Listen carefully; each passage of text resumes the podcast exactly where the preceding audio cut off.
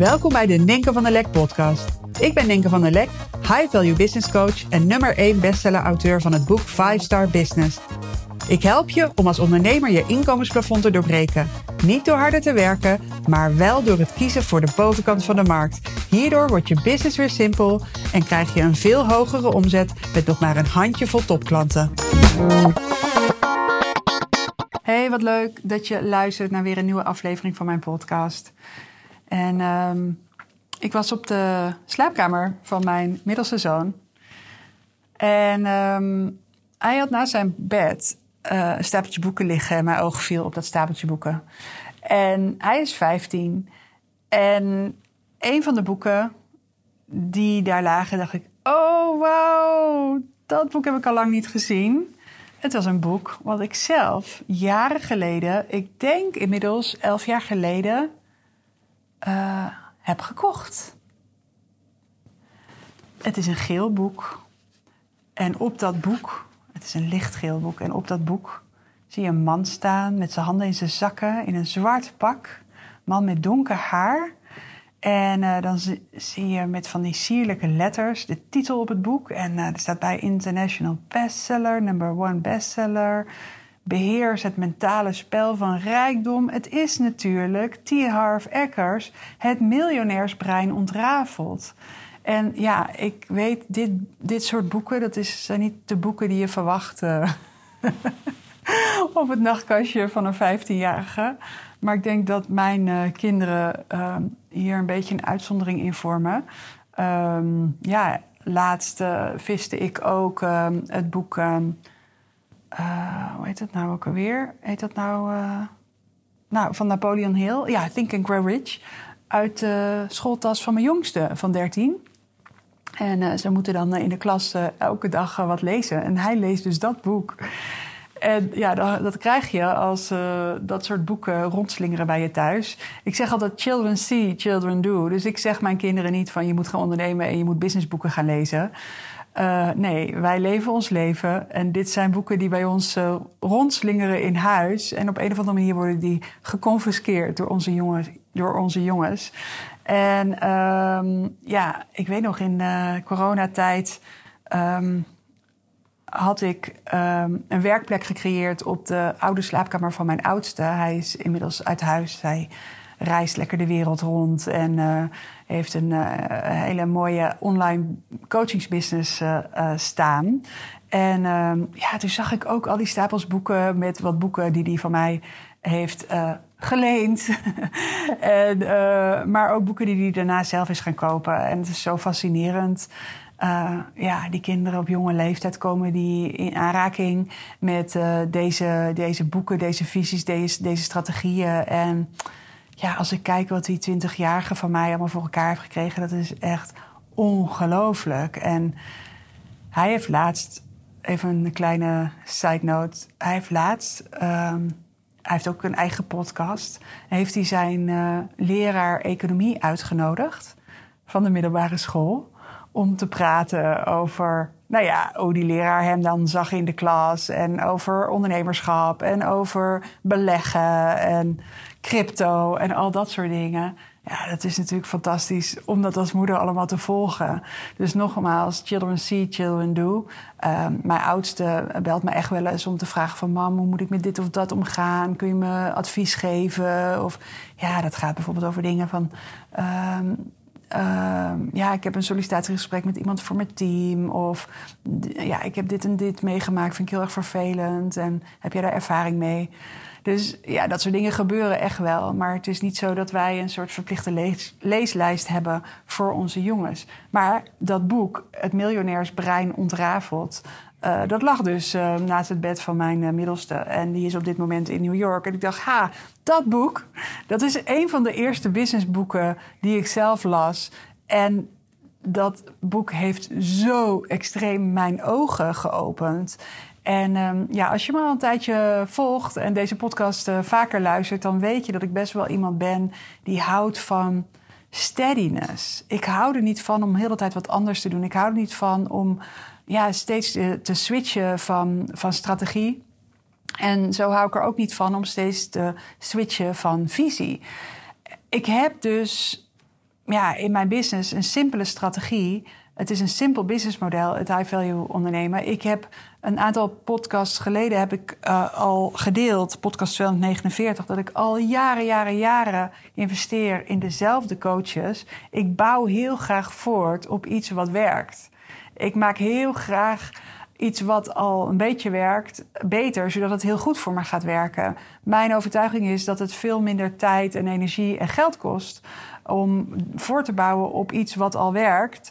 Um, en dat beter te maken dan steeds weer iets nieuws doen. Dus een tijdje geleden um, viel mijn oog ook al op een boek wat ook al zo'n enorme eye-opener was aan het begin van mijn ondernemerschap. Dat is The One Thing van Gary Keller. Daar heb ik ook trouwens laatst een, uh, een podcast over opgenomen. Wat was dat? Volgens mij was dat podcast 250, de lead terugpakken. Daar vertel ik ook over The One Thing. En dit boek, Het Miljonairsbrein ontrafeld, uh, ja, ik had nog nooit een boek gelezen wat zo'n schreeuwerige Amerikaanse koffer had. Maar uh, wat zeggen ze ook altijd? Don't judge um, a book by its cover.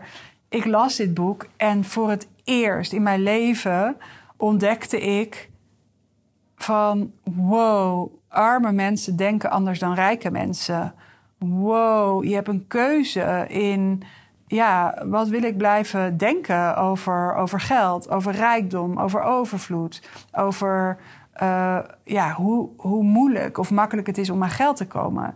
En in het miljonairsbrein ontrafeld, ja, dat, toen ik dat las, ik weet nog dat ik helemaal aanging. Het was zo begrijpelijk. Het was een wereld die voor me openging. Ik heb een, ik heb een, um, een verleden waarin ik geen grote geldproblemen heb gehad. Uh, maar ik bedoel, ja, ik had altijd zo mijn studentenbaantjes en ik was altijd wel verstandig, ging ik met geld om. Dus ik had nooit echt grote geldproblemen. Maar er bleef ook nooit echt veel over. Ik kwam gewoon precies uit. Maar het idee van rijkdom en rijk worden, dat had ik nooit gedacht dat ik dat zou gaan meemaken. Dat ik dat zou kunnen creëren. Dat dat ja, ooit in mijn leven zou gebeuren. Uh, maar ook het hele idee van jezelf toestaan om die rijkdom te gaan creëren en te gaan ontvangen. En ja, daar lekker van te gaan genieten, dat was echt wel een groot ding. Dit boek gaat ook over hoe je geprogrammeerd bent. Dus dat de, het gedrag uh, van je ouders, de manier waarop over geld werd gesproken, de spanning die er omheen hing. Ja, dat, die programmering is gewoon super van invloed op de manier waarop je zelf met geld omgaat. En waarom is het zo dat sommige mensen geen geld kunnen hebben, het altijd meteen moeten opmaken? En hoe kan het dat andere mensen. Uh, ja, in het boek wordt ook veel over Donald Trump uh, gesproken. Die was toen nog lang geen, uh, geen president. Maar natuurlijk wel een enorme rijke zakenman. En hoe kan het dat Trump steeds weer failliet raakt? Of ja, als hij failliet raakt, binnen no time weer een miljoenen of miljarden business heeft staan. dus dit boek gaat over die financiële thermostaat. En heel duidelijk wordt verwoord wat het verschil is tussen de mindset van arme mensen, van de middelklas en van rijke mensen. En dit boek gaat verder niet over dat rijk beter is dan arm. Of dat rijke mensen beter zijn dan arme mensen. Dat is zeg maar dan het stemmetje wat dan bij mij, uh, zeker toen ik dit voor het eerst las, werd enorm getriggerd. Ik, ja, ik, ik kom uit een, uit een links gezin waarin gewoon nooit zo over rijkdom werd gesproken. Weet je, we, we gingen verstandig om met geld, maar ja, om dat jezelf allemaal zo toe te eigenen. Of om vrijheid te zeggen van, ja, dit is waar ik voor ga. Ik wil gewoon heel rijk worden. Um, ja, dat was voor mij echt een hele nieuwe wereld. Maar ik zag dus wel van, wauw, als ik ga modelleren, de manier van denken ga modelleren van rijke mensen, dan kan ik heel veel rijkdom voor mezelf gaan creëren. Rijke mensen denken echt heel anders dan mensen uit de, uit de, ja, de middenmoot of arme mensen. Denk bijvoorbeeld al aan de manier waarop ze geld uitgeven. Arme mensen spenden, geven geld uit. Rijke mensen investeren. Weet je, dus die zijn bereid ehm, ja, ergens geld in te stoppen zonder direct iets terug te krijgen. Maar wel vanuit het idee, dit gaat me in de toekomst meer opleveren bijvoorbeeld. Uh, rijke mensen die zijn ook bezig met, uh, oké, uh, met leverage. Dus het opschalen van wat werkt. En hoe kan ik, um, hoe kan ik hoe kan ik dienstbaar zijn aan mensen? Hoe kan ik mijn talenten inzetten zodat het me geld gaat opleveren? En hoe kan ik dat geld vervolgens weer herinvesteren, waardoor ik nog meer mensen kan helpen en nog meer geld kan verdienen? Nou, goed. Ik ben dat boek weer opnieuw gaan lezen. Dus ik, ik, ik zag dat op de kamer van Hugo liggen. Hugo is een weekje in New York met, uh, met Floris. En uh, ja, ik ben het boek weer opnieuw gaan lezen. En ik denk na 11, 12 jaar opnieuw. En ik kan me nog een bepaald stuk herinneren in dit boek, wat zo'n gamechanger voor mij was. En dat, boek, dat stuk gaat over klagen.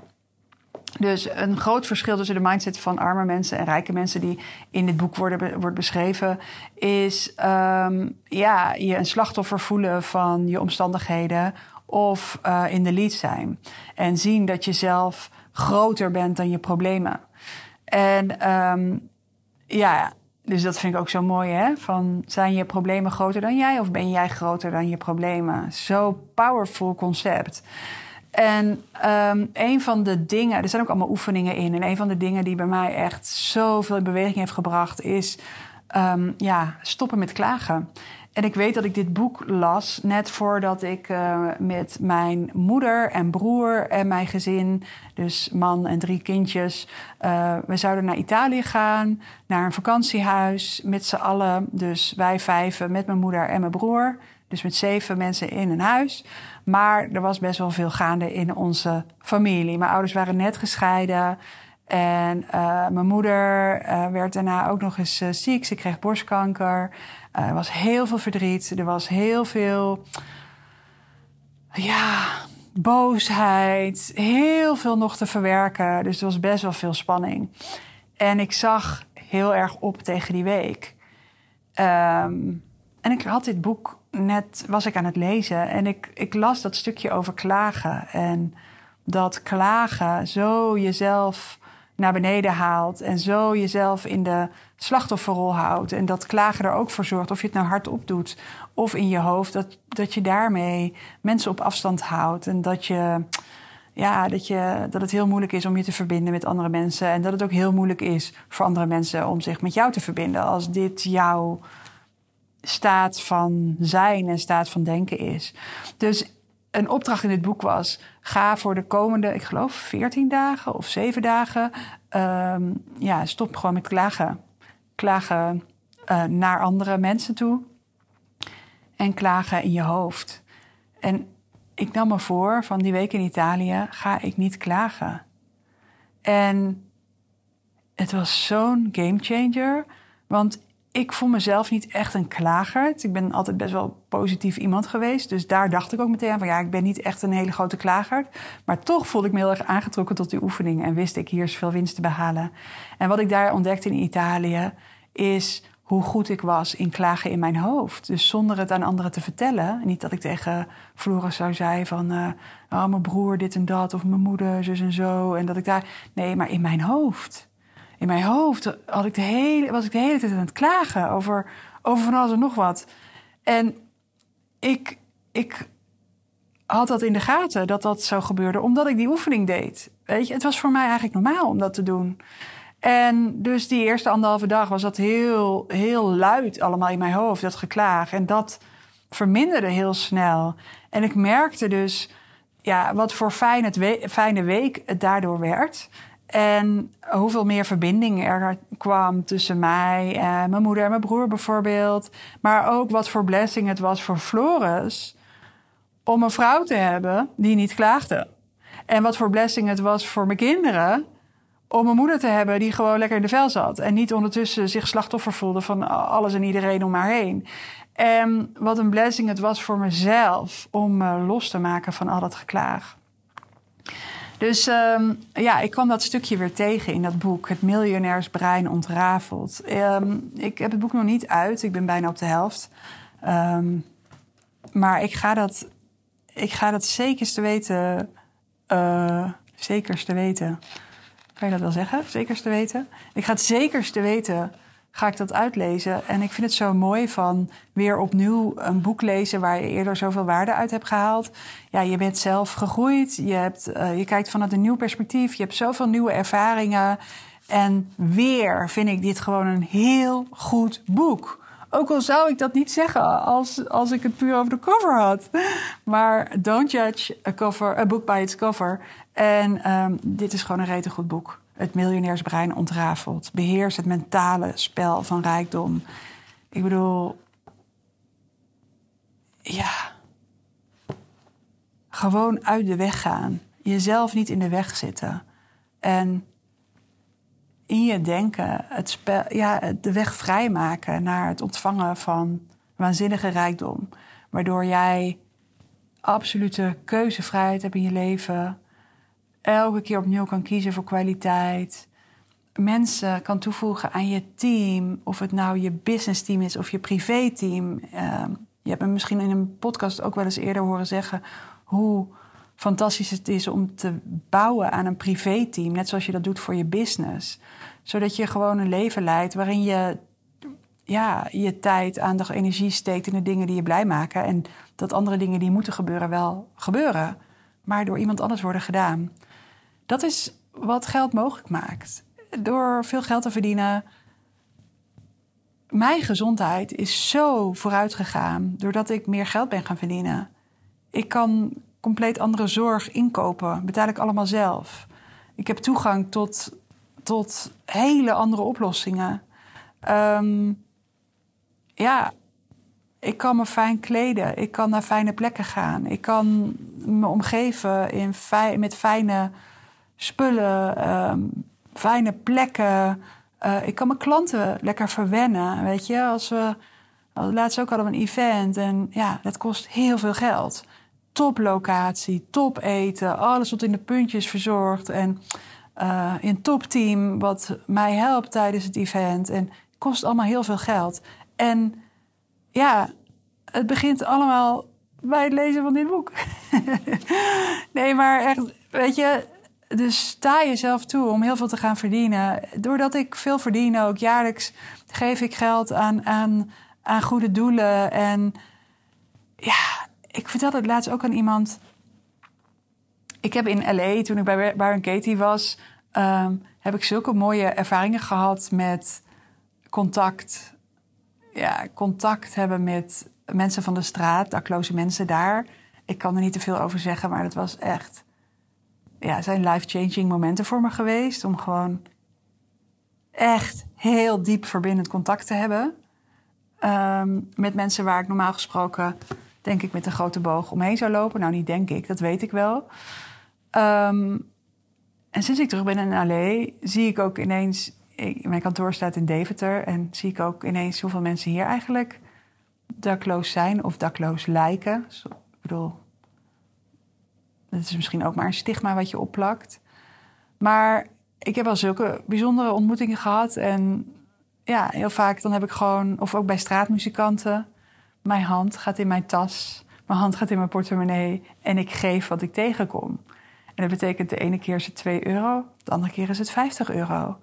En ik vind het zo bevrijdend, ook aan veel verdienen. Het is ook een bepaalde mindset van als ik wil geven, dan is de bedoeling dat ik geef, weet je wel. Maar dat die ruimte er is. Ik, dat zijn van die momentjes als ik geef, en of het nou 2 euro is of 50. Het ene voelt niet beter dan het andere, maar gewoon de vrijheid hebben om te geven wat ik tegenkom in mijn portemonnee. In plaats van dat daar direct een soort verhaal rondgaat van: oh ja, ik kan het niet missen of whatever.